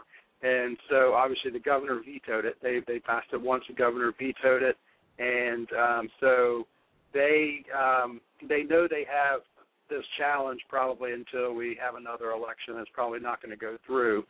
But uh, you know the provisions in that bill were that they were going to they put money in. I think it, the number was uh, like three million dollars. Uh, don't quote me on that, but it was mil- in the millions of dollars to provide IDs for anybody that did not have an ID. And so they were going to spend a significant amount of effort making sure that nobody was uh, nobody was disenfranchised uh, by not having an ID. And so I'm with you. I'm on the same boat you are. You know, you have to have a, a, a photo ID to get in the governor's mansion, uh, but you don't have to have one to go vote. So I think it's a game changer. I really do. I think that the governor knows it's a game changer. It will uh, it will protect the rights of the citizens of North Carolina by um, by making sure that our elections are just more fair than they have been in the past. And so I, I think it's one of those things we have to have. When people come, I talk to people from, that have moved here from other states all the time, and they are really appalled and uh, Yeah. don't have to use an ID to vote because in their state Yeah. they do. Yeah, I, I didn't I didn't know about the provision um, for any amount of money to provide IDs for folks who don't have them. See, to me, I, I, I, with no disrespect to anybody, but to me, that's even too much, Dan. You, you know, Yeah. you shouldn't. the state shouldn't have to provide funds for me to have to have an ID. Okay, that, that to me that's just even too much. To me, that's money, and, and I understand the premise of where it comes from. I understand what you know what they're trying to do, but to me, that's even too much. That's that's way over the top. It's simple. If you want a job, you need to have an ID. If you want to drive, you need to have an ID. If you want to vote, you need to have an ID. So it seems to me that uh, uh, Governor Perdue and her crew, I'll call them her crew, her cronies, um, it, it seems that they're saying to the North Carolina citizens, hey, um, you're too dumb to get an ID. Or, or you know, you're not responsible enough to get an ID to vote. So we're just gonna, we're just going to throw it out the window. We're not going to we're not we're not going to let you have to have an ID to vote. You know what I mean? So that means Well- anybody who claim they are, you know, whomever can vote under whatever name they want. Is that correct? Uh, yeah, absolutely. You know, and the thing that people don't talk about is it still doesn't change absentee voting. If there's elderly people in their home and they can't get out, then you can have a ballot sent to you, and you can fill that out, you know, from your address, and you can you can send it in. Uh, that, that doesn't change anything. You don't have to have an ID to do that. Uh, so you know that that can still happen, and uh, but you know, there everywhere we go, Pudgy, we hear stories of voter fraud, and it comes in all shapes and sizes. I'm sure it happens on both sides of the aisle uh, with Sure both does. parties, and this is this is just such a no-brainer uh, to protect the liberties of uh, North Carolina citizens. That um, you know, 80% of I think it's 80, 70, 80% of North Carolinians believe that we should have this. Uh, so it's a no-brainer. I've heard some representatives throw the race card in there with the voter ID, Dan. Um, you know, frankly, and, and they've been Democrats. Let me just put it out there and call it what it is. They've said that this is a racial, this is I'm sorry, this is a racist law, or or it's it's, it's a it's a racist thing that's been thrown around, and they're just trying to get black people to not vote. What do you say to people when they first of all, when you have that kind of ridiculous ideology about anything, it, it says to me that you you're trying to speak to an audience who's not dumb enough to see through that. And and Well, I think I you, got a big I think you have to have conversations with people. Yeah, I mean, I think Yeah. you just, we just need to sit down and have conversations with them. Somebody says that, say, why would you think that? And tell me why you would think that. What what what in the world leads you to say something like that? And figure out where they're coming from. You know, where where do they hear this? Where you know, well, you know, it's because um, you know, is it because they think that they don't have IDs? Is there more black people that don't have IDs uh, to go vote? What what's what is driving that conversation? So I, you know, most of these things come down to dialogue. And when I get in a conversation with a liberal, um, normally I can get them to talk in a circle to where they come back around and understand the point of view that I'm coming from. Yeah. Um, you know, I don't, uh, I don't consider uh, really any of the conversation that I have, any of my presentation, I really don't consider Republican uh, or really uh, conservative. It's American. You know, this is just basic foundational things about our country that our founding fathers believed and they're just kind of they're American ideas. They're ideas based on liberty and you know based on uh, the freedoms we've been enjoying so long, and based on really the insanity that's going on in government. Uh, you know, from being overtaxed and uh, over controlled by our government for so long. Wow. Is there is there any way um and, and I'm just gonna get off that topic because that that's one that really pissed me off and I might say something that, that's just not right, so I'll be repenting for that later. So I'm just gonna move along and uh with with what's going on with jobs in North Carolina, and I, I'm not sure what percentage we're in. I, I've been too busy to look. Last I checked, we were somewhere at 9.8. I think 10 percent our jobless rate, unemployment rate in North Carolina. But is there anything uh, definitive that can be done in North Carolina that would possibly immediately make an impact on, on jobs? Uh, well, first, let me go back to the unemployment number because you mentioned it's in the it hovers, around the ten percent. It goes above and below all the time. That's the what's called the U three number. There's a rating system U one to U six. every president since uh, John F. Kennedy has dumbed down the unemployment numbers to make the numbers sound better than they really are. So the number you hear is actually the one, the middle of the road number.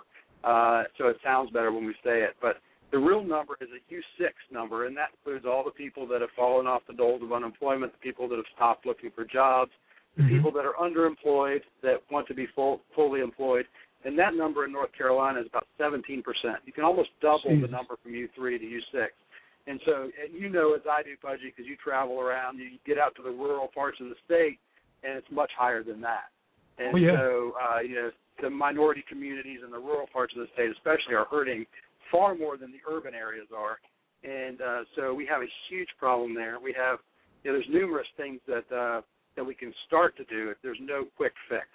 Um, You know, one one of the problems um, that we have to deal with from a government standpoint, and I'll get to the jobs in a second, but from a government standpoint, we've got to stop the spending. You know, we're spending too much, so we have to start to get our spending under control, just like you and I would have to do in our own personal budgets to make sure that we're living within our means. Uh, that's basic stewardship and responsibility because government doesn't have any money; it's just yours and mine, and so the government should be responsible with that and transparent with it. And everybody should know in North Carolina, you should have the opportunity to know where every one of your dollars goes. The government shouldn't hide any of it. It should be very transparent and very easily accessible.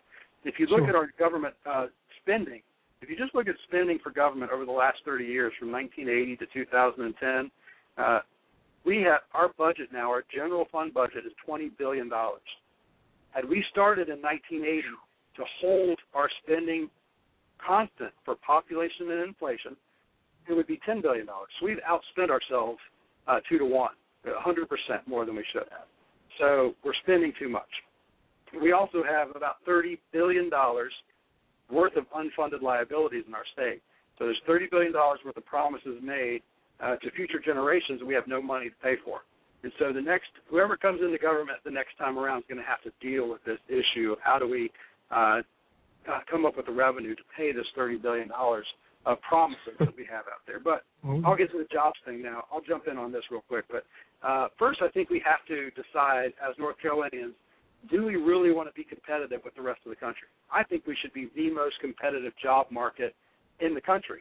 And so, how do you go about doing that? One, you uh, I think you start off um, uh, by making the uh, business tax climate as good as anywhere in the nation. Right now, we're 38. There's only 12 states worse than us for a business tax climate right now. So if a company wants to move here and set up shop and have long-term uh, viability in our state, they may not look at North Carolina from a tax standpoint. They may. I mean, North Carolina's a great state. We have a lot going for us. There's people that want to move here all the time. You know, our rankings in Forbes and Business Week and all these kind of things are very high, but they're not looking at the tax climate. So I think we need to look at the uh, corporate income tax rate.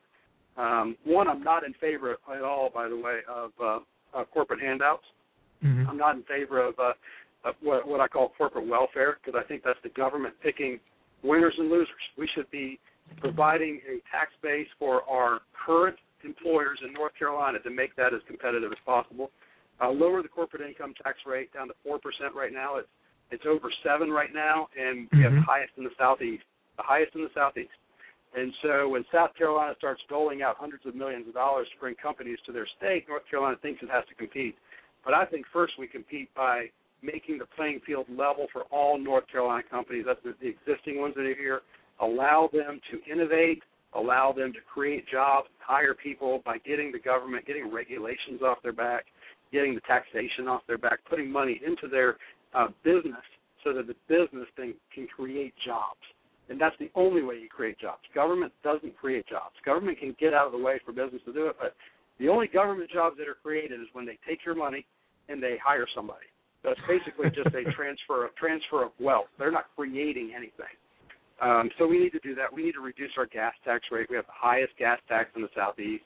That's part of having a strong uh, energy plan for our state as well. Um, so if you're a company that has, does a lot of transportation, moves a lot of goods or people or, or stuff around the state, they're going to look at the gas tax rate and how many Yeah. millions of dollars can they save if we drop our gas tax rate from 38 cents to 22 cents a gallon to compete with our neighbors. So those are some of the things we could do right now. We could do creative things like requiring state government to uh, buy North Carolina products when there's a, a viable North Carolina product to purchase North Carolina, purchase I from our own that. people. I love that. You know, I think, think that as as Americans, as Americans, I think we should start a Buy American campaign. I think our president should be out there saying Buy American, Buy American product. If only five percent of Americans went out and bought American products, can you imagine what that would do for our economy right off the bat? And so bring back this American label. You remember back in the day when things say "Made in the USA" and Yeah, people oh would yeah. take pride in that. Why don't Yeah. we bring that back as a nation? And that's not being isolationist at all. That's just saying we take pride in things that are made in our country, and let's go buy them. Wow.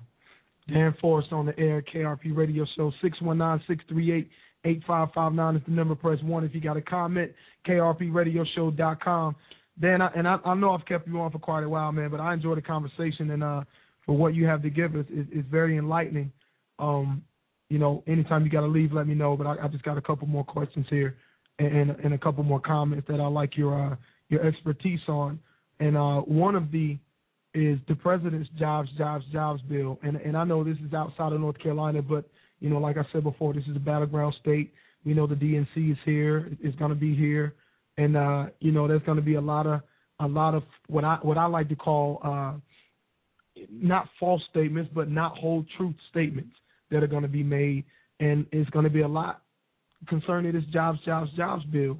Um, what exact what exactly does North Carolina um, have in store in this bill? Is, is there anything positive in here for North Carolina, being that they're going to be, you know, the DNC is going to be here? I'm pretty sure that's there's something in there that kind of uh, singles us out, if you will, or puts us to the forefront of this bill. That's going to make it look like you know he did something exactly for our state. So, is there anything in there that is pretty much state specific that we could be looking out for that would highlight that bill? Uh, you know, Pudgy, that's really beyond my expertise. I don't know the specifics of the bill. What I do know is that the bill is is another stimulus plan. It's, it's like the Yeah. previous stimulus plan. It's a it's a you know it's an economics plan that um, our president and his uh, staff believe they truly believe that the government can spend us out of a recession. It's never happened in the history of the world anywhere. It There's can't no country ever that spent themselves from the government has spent themselves out of a recession. A lot of people will look to FDR and say, look what FDR did. FDR's plans actually kept us in the recession longer than it would have if had he not done what he did. So That's there right. there is no precedent anywhere in the world ever that said the government can spend you out of a recession. But I know that's what they truly believe, and that's what they're trying to do. And so this is another stimulus plan. The first one didn't work. By the way, we haven't created any jobs. Our unemployment has increased, and and I don't think that anybody or very few people in America would say that uh, uh, that times are actually better economically or job situation than they were two years ago or three years ago. So um, I think that plan has failed. I think that uh, you know you're uh, again they're in the business of picking winners and losers. The the Solyndra deal, um, uh, those Oh, kinds of things God. are you know that that's cronyism at, at its best. And so uh, we need to make sure that we don't do those things in America. If you want to stimulate the economy, put the money back in the hands of the people. You know, put the money back in the hands of, of Americans. Allow them to spend.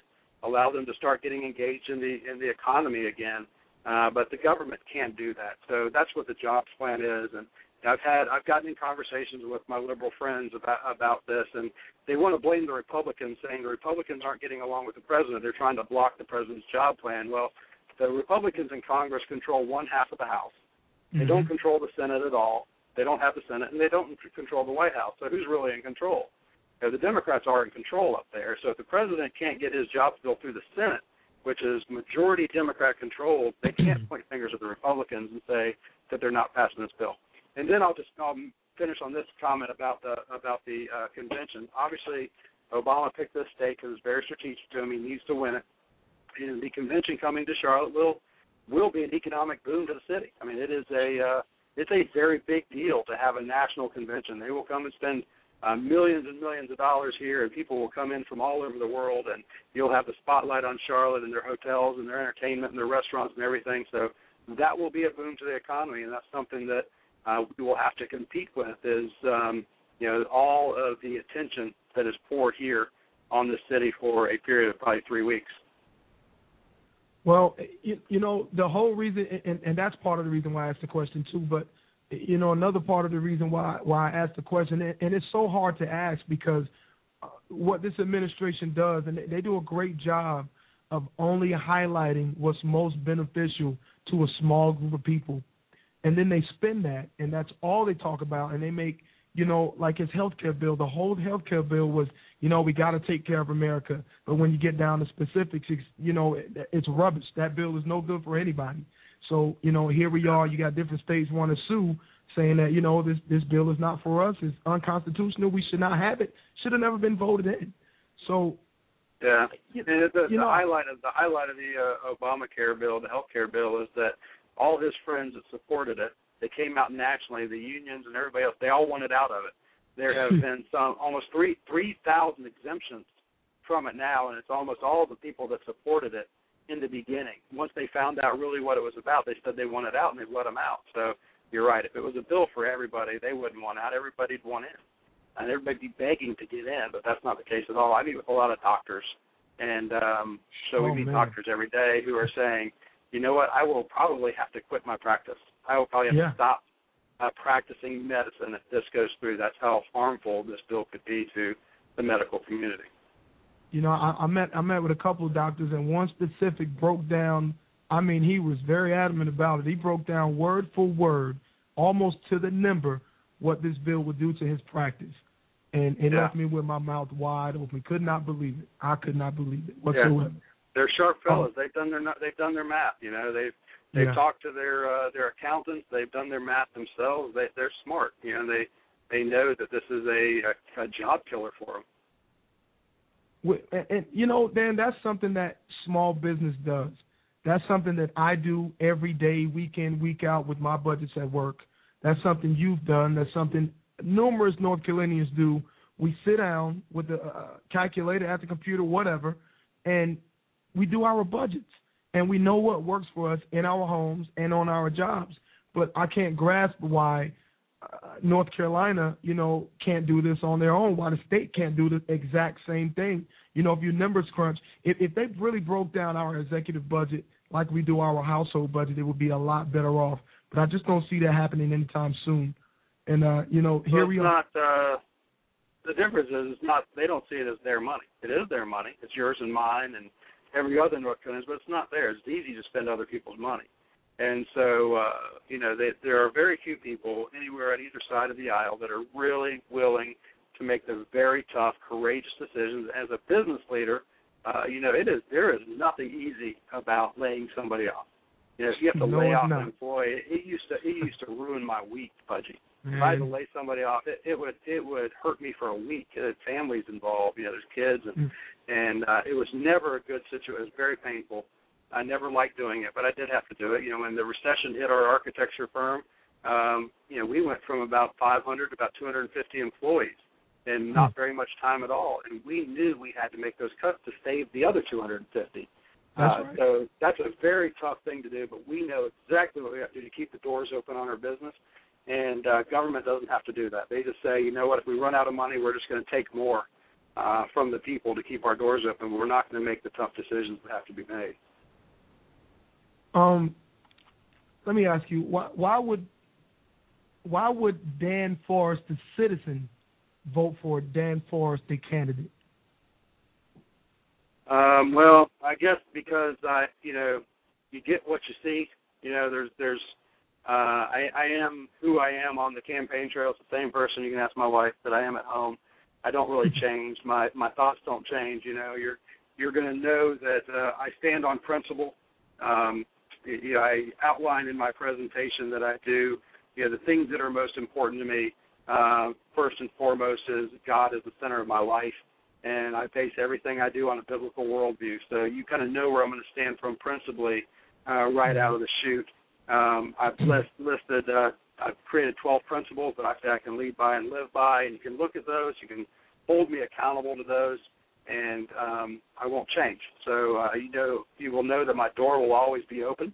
You can call me. I hand out my business card every day. It's got my cell phone number and my email on it, and I people call me every day, and I talk to them, and I I hear their ideas, and I'm willing and um, ready to dialogue and debate and even argue with people uh, that I don't agree with or don't agree with me.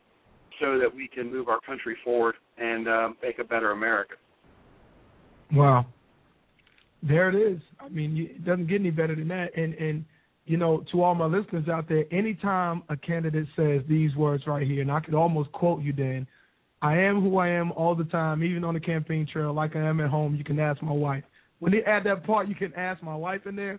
That's sincerity right there, baby. That's coming from the heart right there. That's right. That's yeah, uh, you always you should always uh, you should always meet the candidate's wife. I think if you if you meet the candidate's wife, you're going to know the candidate. And uh, my wife's by my side a lot. In fact, she's uh she's sitting by my side right now in, in the car. So um she's awesome, and um she's my greatest supporter and my greatest fan and uh, my greatest prayer warrior and everything else. And so she's a, a great blessing to me. Yeah, that, that that's a beautiful thing. I, I like that, man. He had me laughing here. I'm, I'm pretty sure my wife is somewhere around smiling too. I'm, I'm pretty sure.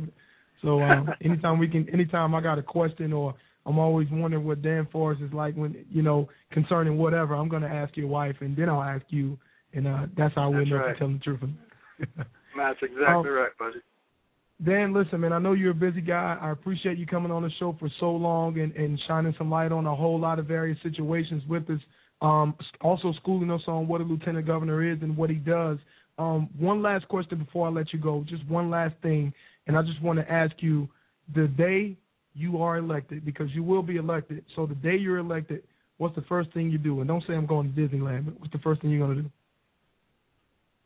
Uh, well, you know that is uh, that's a hard question. That is uh, the day that all the real work begins. Um, I would, uh, uh, you know, I haven't been asked that question yet, so that's a great one. Actually, I'm gonna get back to you next time I come on your show. I will uh, I'll answer that question, so I'll give it some thought. You know, right now, Pudgy, I- we take every day, it's one day at a time, and um, I honestly don't even know what my schedule's like a couple days out. Um, we work Oh, hard every day, and we're on the road all day long, so I haven't uh, really projected things out as to you know what the first day after election is going to look like, but I will give that some thought. If you have me back on your show, I'll be glad to tell you. You know what? We'll we'll talk about that when you're celebrating. How about that? We'll be celebrating together. That sounds great. Sounds that sounds good. great. I'd love to do it, Pudgy. Thanks for Hey, having Dan. me on, man. Thanks for all you do. You're a great American. I appreciate uh, appreciate what you're doing out there, spreading the word. Hey man, I, I'll tell you what. Um, with the sincerest things that I have, I, I really appreciate it, man. God's blessings to you, and, and you know we'll celebrate. I'll just say it like that. We'll celebrate, and thanks for coming on the show. I look forward to it, my friend. Take care. Have a great day. All right, you too. Goodbye. Bye bye. Dan Forest, folks, North Carolina's next lieutenant governor. Dan Forest, North Carolina's next lieutenant governor. We're going to go to a commercial and we'll be right back here in just a second. You're listening to the KIRP radio show live with Pudgy and Dan Forest. It's just on, folks. He came through and he broke it down. He gave us some good information, man. I, I hope you guys enjoyed it because, you know, I, I enjoyed it. I don't know if you guys enjoyed it, but I, I definitely enjoyed it. It was, it was beautiful to me. But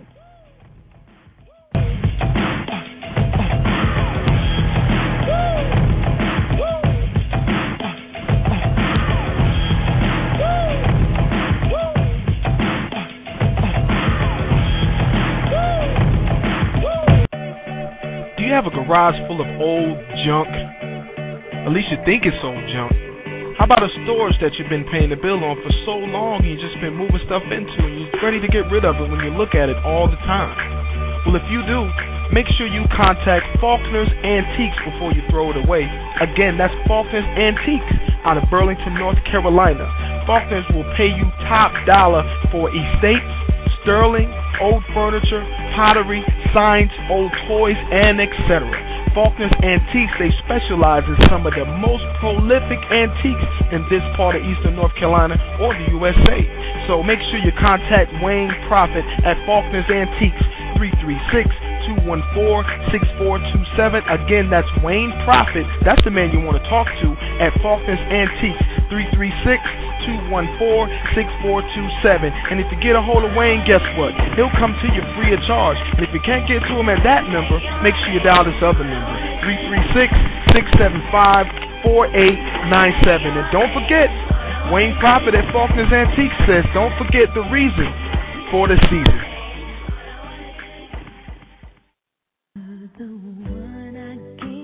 Sixty thousand North Carolina families are affected by autism. one out of every 110 children born today will be diagnosed with autism. If you have any questions or need support, we can help. The Autism Society of North Carolina can be reached at 800 442 2762. Again, that's 800 442 2762. Remember, 60,000 North Carolina families are affected by autism, and one out of every 110 children born will be diagnosed with autism as well. If you need to reach them by the web, the address is www.autismsociety-nc.org. You can also reach them on Facebook, Twitter, and you can reach them on YouTube. Love somebody today.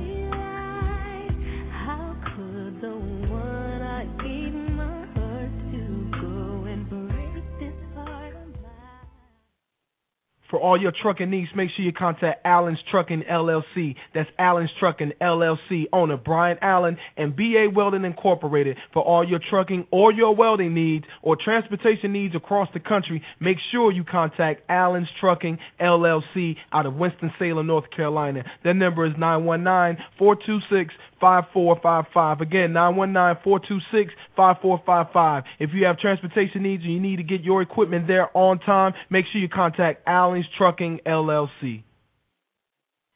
We're in warfare. And Jesus Christ is looking for warriors that are willing to fight. We need to leverage our political power and our political interest in both parties. We have the opportunity to talk about how our values work because when they're put in place, when we govern according to those values, they work. If anybody is going to take on Mr. Barack Obama, it's going to be black conservatives.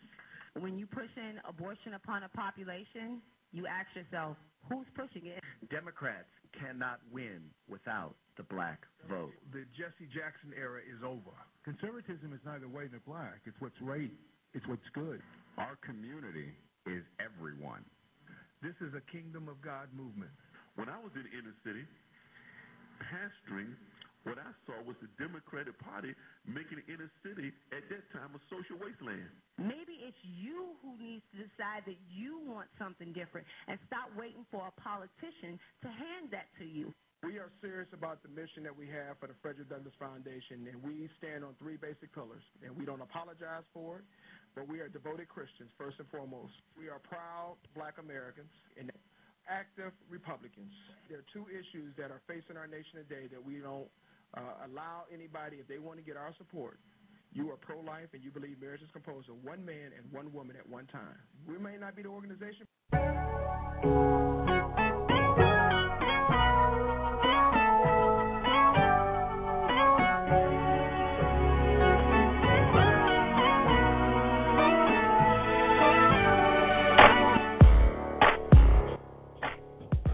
We are back, folks, back on the air. And uh, my voice is back just a little bit after a lot of lemon juice and water and uh, hot lemon juice, hot water, or whatever you want to call it. I don't know. My voice is back just a little bit, but uh, you're listening to the KIRP radio show. I appreciate everybody for rocking with us. You just heard an interview from my man Dan. Run, Forrest, run. Dan Forest, North Carolina's next lieutenant governor. And uh, this man is on fire, if you don't know. So, you know, if you look around and see where he's going to be, folks, go to danforest.com, check his website out, and uh, you can get his agenda, go out, meet him, shake his hand, he'll look you in the eye and tell you, hey, everything that he just told you on the show, you know, it's no joke, it's all real. And like I said before, any man that can say, I'm the same way I am every day, ask my wife. You know, a lot of folks don't say ask my wife. You know, they don't get a cosigner, but I thought that was decent. I thought that was funny that he said ask his wife. And, uh, that that just lets you know the sincerity of a man when they actually have to say, you know, hey, ask this person about me, ask that person about you. That that lets you know that it's it's not rehearsed. You know what I mean? This is coming from the heart. It's something real. It's something that everyday citizens can relate to. All of us can relate to. You know, when it when it comes in terms of asking about what kind of character you are. So you know, big shout out, BIG shout out to my man Dan Forest. Make sure you check him out. Um, gotta go to a caller, man. I got I call him my big brother from another. My man Major Dave is on the air with us. Major Dave, how you doing, brother? How you doing? I'm doing well, Pudgy, and hope you are. I'm Uh, you know, I would have called earlier, but Dan was on such a roll, I really didn't want to interrupt you two. well, I appreciate you listening in though. What's been up with you? Well, I, you know, I really think that people need to understand one of the things that distinguishes Dan Forest from a lot of the other politicians out there these days is that when he goes out and meets with these groups, it's not just a vote for me presentation. He is one of the strongest supporters of traditional conservative values in North Carolina that I think you'll ever meet. Wow. And um and, and I know today he was uh, here. He had Tom DeWeese, a specialist on Agenda 21, speaking to a group about sustainable development and the problems that that's posing for us. And you know, he may come from a GOP legacy family with his mom, you know, being a congressman and, and whatnot, but but this is a man with traditional conservative values, and I found that to be a very striking and refreshing difference between him and a lot of the other politicians I've encountered. Wow. Especially when someone else can call up and co-sign the co-sign the interview. That's right. That that's beautiful right there. And and you just saw him speak today, right, Major Dave? That's right. And well, no, I didn't actually go attend it. I actually had a schedule conflict, but I was aware that it was happening. Sure. And um, and you know how much effort the conservatives are putting into bringing all of our groups together Oh, around the state right now. And um, and he is playing a critical role in that. And it's going to be a whole lot easier for people to invest in a candidate who's taken the time to invest in what we're doing on the ground. I agree. I agree with that. And, and, and as well as we can see how much time it's taking this man going around from here to there. You know, he was in the car now, and it, it's 9:49 on the East Coast right now. And you know, this man is on the car. You know, actually coming from somewhere on a Sunday evening. That's not easy, man. right. It takes a lot of commitment, you know, to do these things and to really be out there. So, you know what, man, I I, I gotta say this, Major Dave. I, I think I think that uh I think that Dan Forest is is one original candidate. And and the reason I say that is because the way he attacks his questions, um, the way he comes across when he speaks and in person, it doesn't seem like he's actually running for office. you know, I didn't even realize when I when I first met him, I didn't even realize it was Dan Forest. We just had a general conversation, and then I'm like, oh, you know, that's Dan. You know what I mean? So That's true, instant- and I, I think he paints that clear distinction between a politician and a statesman. yeah, oh yeah, and what- absolutely. What, really mo- motivates him. This is not a guy who grew up thinking he had a political future. He had a very um, up and coming architecture business, very successful, and Mhm. and he made a decision to set it aside. I mean, this guy's already paid a price, high price just to get his name on the ballot.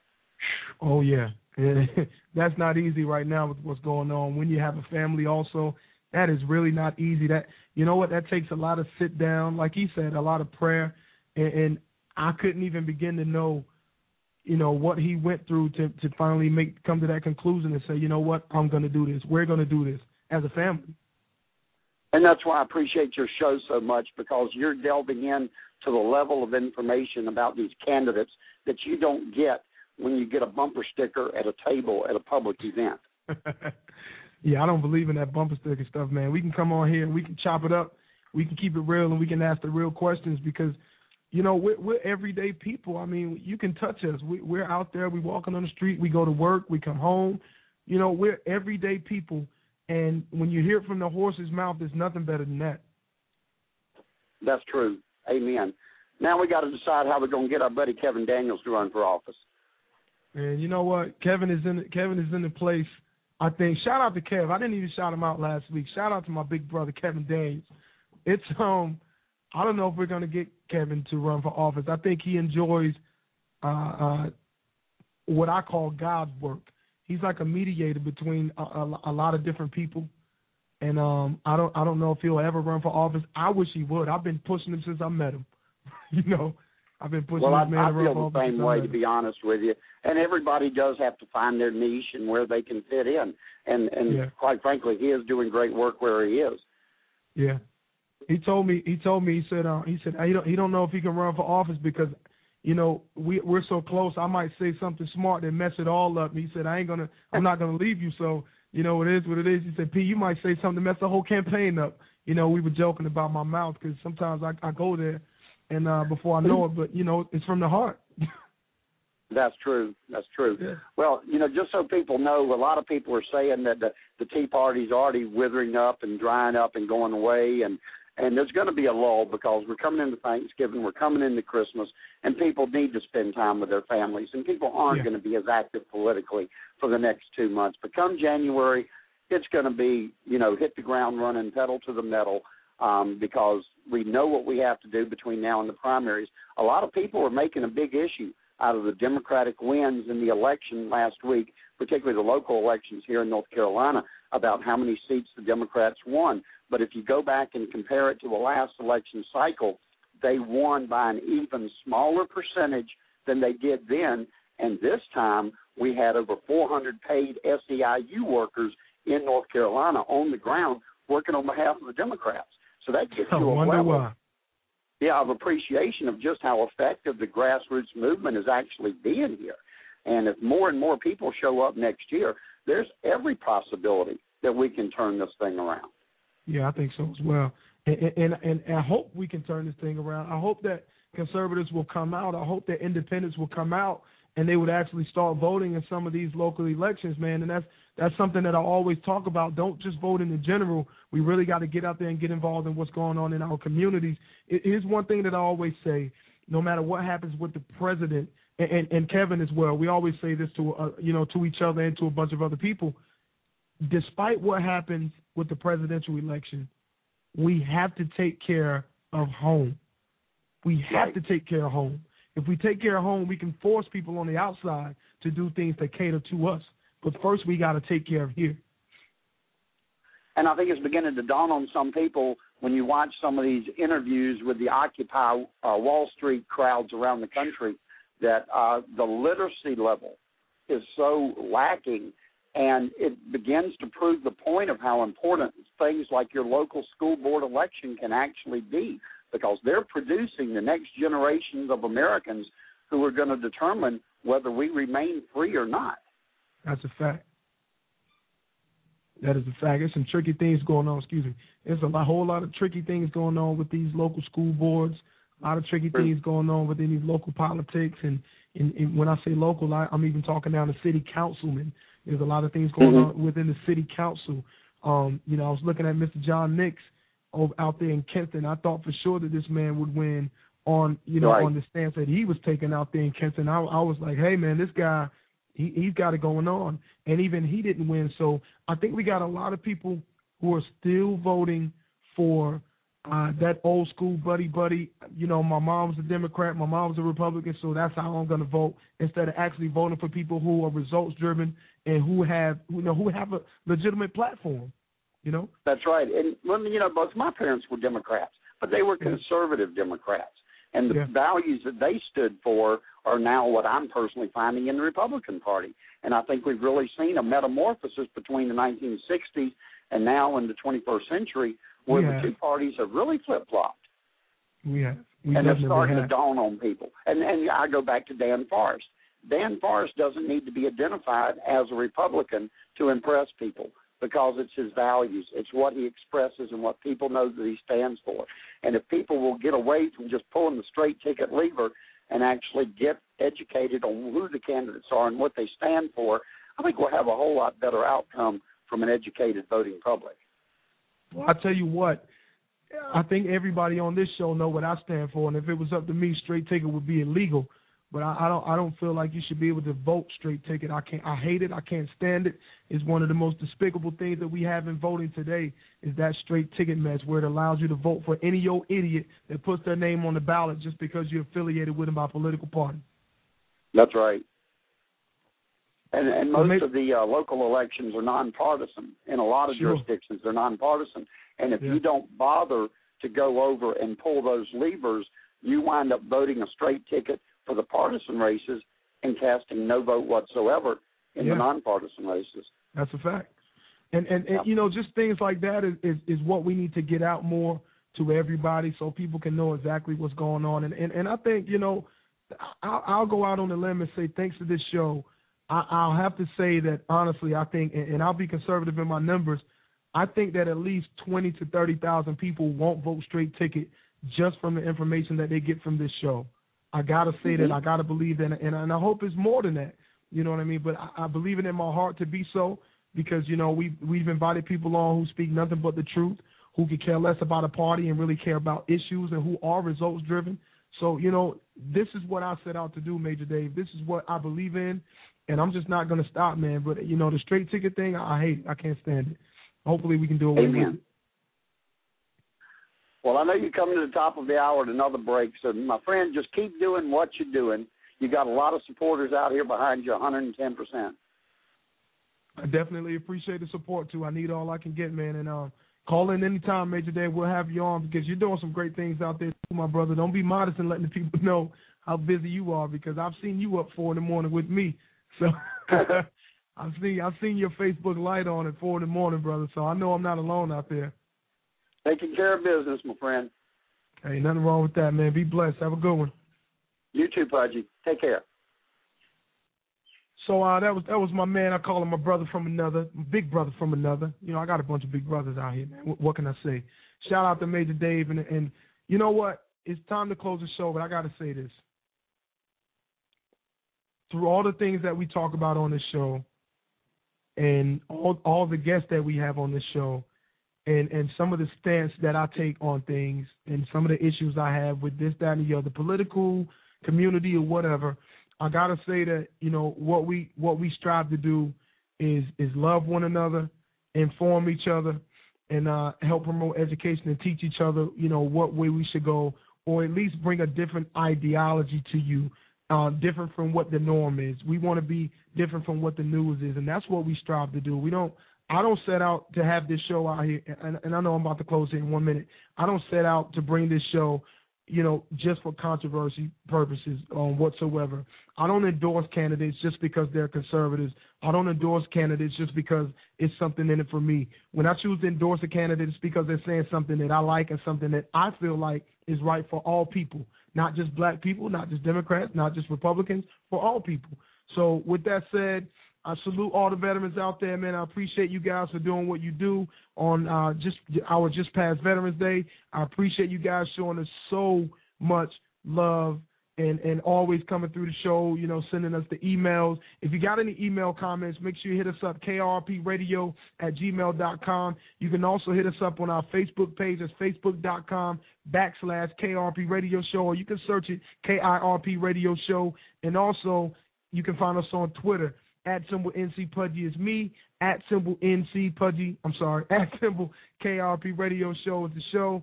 And uh, leave us a comment, man. You know, leave us a comment and uh, let us know what you think about the show from time to time. Or you can call in 619-638-8559 is the number. Anytime you got a comment on the show, just dial in and press 1. We are out of here, folks. I really appreciate everybody coming through and showing us that love. Make sure you come through next week, folks.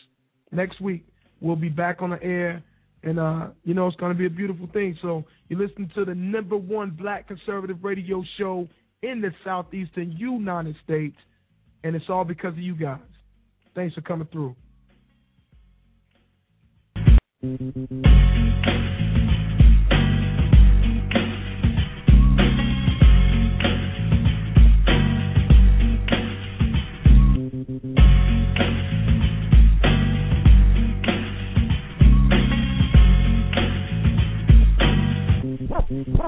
Real